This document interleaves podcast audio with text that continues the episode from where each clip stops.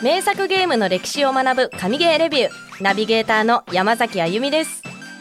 この番組は誰もが知っている名作ゲームの裏話やそのゲームが社会に与えた影響など誰かに話したくなる情報満載のゲーマーのゲーマーによるゲーマーのためのプログラム。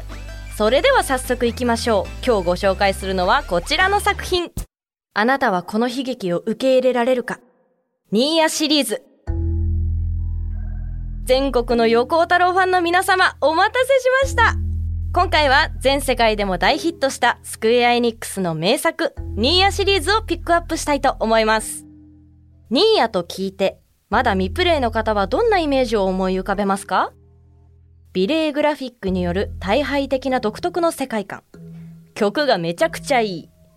ゴスロリファッションの目隠し少女 2B が可愛い。わかります。私も同じです。ですがニーヤというゲームを表現するときに使われるもので一番多いのはうつゲーという言葉ではないでしょうか。実際にプレイしてその魅力にどっぷりとハマった人でも思わず使ってしまうこの表現。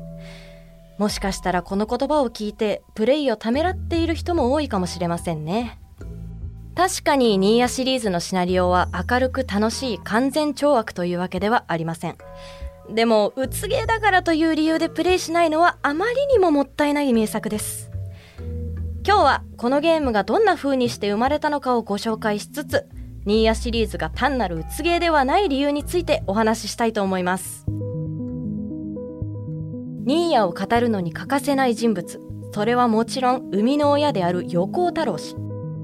ゲームクリエイターとしてとても有名な方なので名前を知っている方も多いと思います。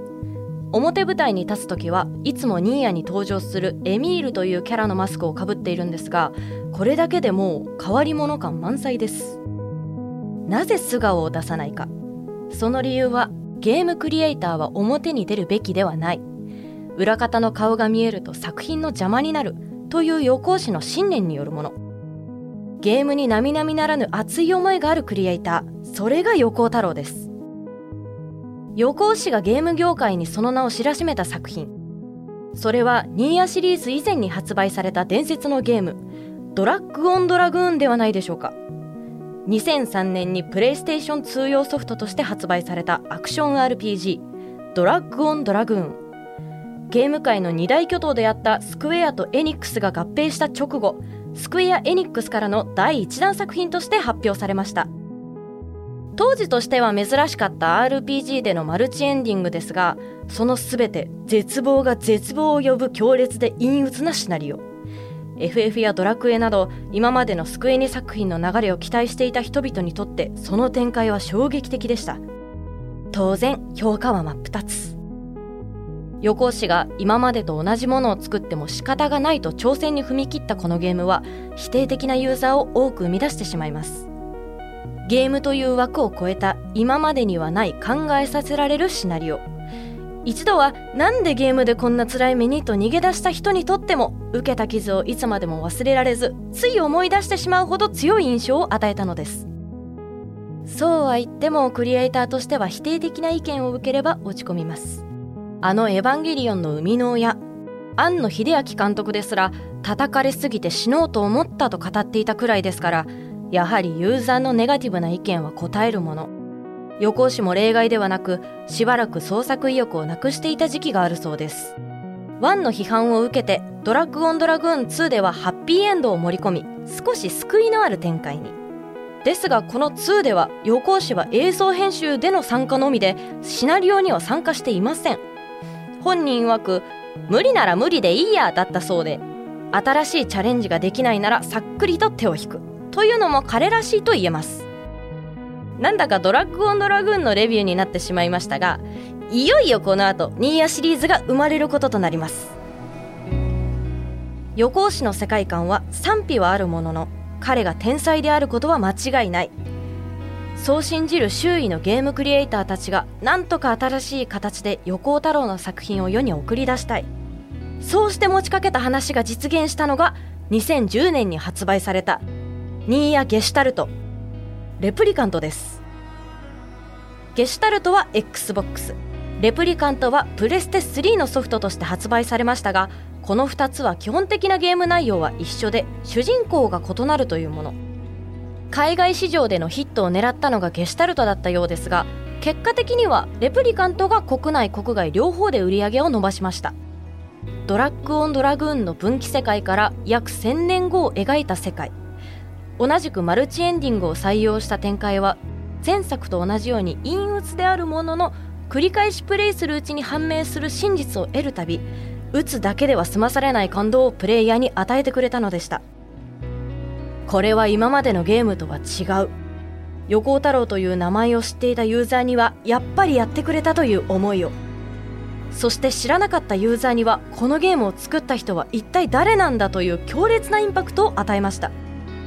そしてたどり着くのが2017年に発売され全世界で550万本を売り上げたニーヤオートマタです。こちらに関してはもう説明不要ですね。優れたシナリオはもちろんバトル部分の開発はアクションを作らせたら最高峰と言われるプラチナゲームズが担当。プラチナゲームズはあのベヨネッタシリーズを生み出したゲームメーカーです。レプリカントよりもさらに洗練された世界観と美しい音楽。爽快感があり難易度も自由に選べるアクション。そして魅力的なキャラビジュアル。キャッチコピーは命もないのに殺し合う。ゲームとしての外堀をしっかりと固めた上での陽光師の悲しく絶望的なシナリオは単なるトラウマゲームではない。忘れられないゲーム体験としてユーザーの心に強く刻まれる作品となったのでした。一筋縄ではいかない歴史を積み上げて完成したニーヤオートマタの世界的大ヒット。その陰には予行士を信じてその世界観を生かそうと努力した周囲のゲームクリエイターたちの姿があります。その筆頭がスクエア・エニックスの凄腕プロデューサー斉藤洋介さん。ドラッグ・オン・ドラグーンで思ったような成果を得られなかった後それでも予行士の作りたい世界観を新しい形で表現したいと違うタイトルで続編ではない続編を作らないかと持ちかけたのが斉藤さんです。そしてもう一人ニーヤの大ヒットに欠かせない人物が音楽を担当する岡部圭一さん。岡部さんは予行士の学生時代からの友人でありその後入社したナムコでは同僚でもありました。ニーヤというゲームは音楽的な評価がとても高いゲームで、ゲームは未プレイだけど、サウンドトラックは持ってますなんて人もいるほど。大敗的な世界観をさらに美しく悲しく彩る楽曲は、予行士の長い友人だった岡部さんにしか作れなかったものと言えます。レプリカントを作るとき、予行士から岡部さんに、すべての曲に歌を入れてくれという要望がありました。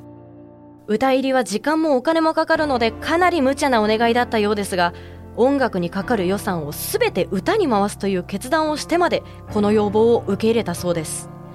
結果ニーヤの音楽は作品の世界観を引き立てる最も重要な役割を果たすことになりました。横尾太郎という記載をとにかく信じる。そしてもちろんその周囲のクリエイターたちも天才的な才能を持っているのですからニーヤという作品がゲームの歴史に名を刻んだのは必然だったのかもしれませんね。陰鬱であるストーリーもただいたずらに絶望を与えたいわけではありません。ニーヤシリーズでは自分がアクションで敵を殺す時に生まれる感情とストーリー上でのキャラクターの感情がメタ的に重なり合う瞬間が何度もあり暴力の意味について嫌でも考えさせられます。横尾氏はゲーム業界に長く携わる間多くの人を殺した主人公がなぜ最後にお姫様とキスをしてハッピーエンドを迎えるのかという疑問を持っていました。インタビューでどうして予行士のシナリオは常に暗いのかを問われた時彼はゲームが現実を模倣するものだとしたらゲームが暗いのは現実が暗いからだと答えています。もしここまでのレビューを聞いて重すぎると思った方はもしかしたらニーヤシリーズに向かないかもしれません。最後に予行士が今後の作品について聞かれた時の言葉をご紹介します。皆さんがこうなるだろうなと想像するものをこちらも一生懸命想像してそうならないようにする。横尾太郎の圧倒的な才能を具現化したゲームの枠を超えたゲームニーヤシリーズ。神ゲーといって差し支えないのではないでしょうか。最後までこの番組を聞いてくださったリスナーさんありがとうございます。ぜひこの番組をフォローしてください。フォローすると最新話が配信されると通知がいく。そして私やこの番組を作っている制作チームがみんな喜びます。そしてこの番組は Twitter や TikTok もやってます。Twitter では最新のゲームニュースや番組で紹介できなかったゲーム情報を更新しています。TikTok ではゲームにまつわる雑学やセールゲームのレビューもしていますので全部フォローしてくれると嬉しいです。詳細は概要欄のリンクからアクセスしてください。おうち時間をもっと楽しいものにする名作ゲーム紹介プログラム。名作ゲームの歴史を学ぶ神ゲーレビュー。次回もどうぞお楽しみに。